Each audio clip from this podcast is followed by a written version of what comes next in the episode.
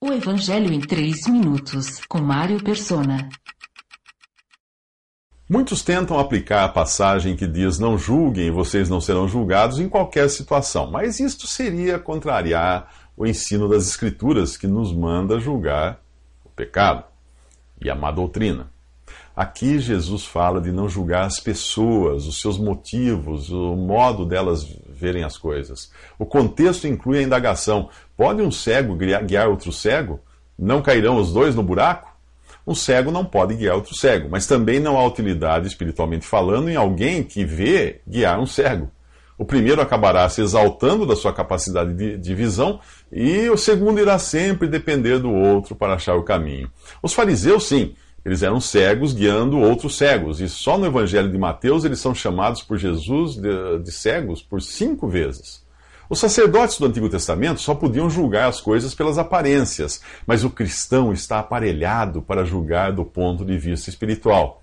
Todo aquele que creu em Cristo foi selado com o Espírito Santo da promessa, pois se alguém não tem o Espírito de Cristo, não pertence a Cristo. Paulo fala em Romanos 8.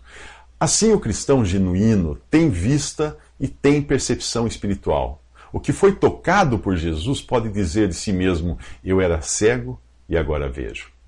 Obviamente, alguns teólogos e líderes religiosos odeiam ouvir isso.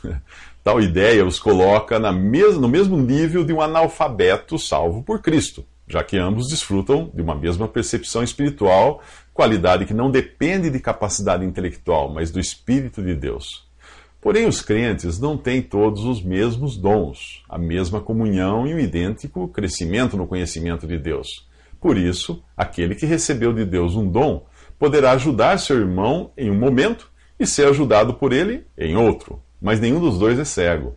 Ambos têm a vista e o senso de orientação que vem da nova vida em Cristo. Mas, voltando à questão do julgar, não devemos julgar as pessoas e seus motivos, mas devemos julgar, sim, os pecados ou as doutrinas que as contaminam, tendo como padrão sempre a palavra de Deus. Julgar, as julgar a coisa que contamina, sem julgar a pessoa contaminada, é, é mais ou menos como falar mal do cigarro por amor ao fumante.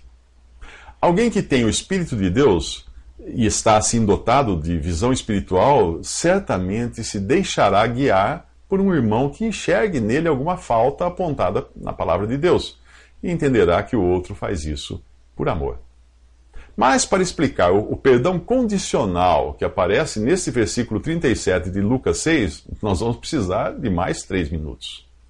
Visite 3minutos.net. Dúvidas? Visite respondi.com.br.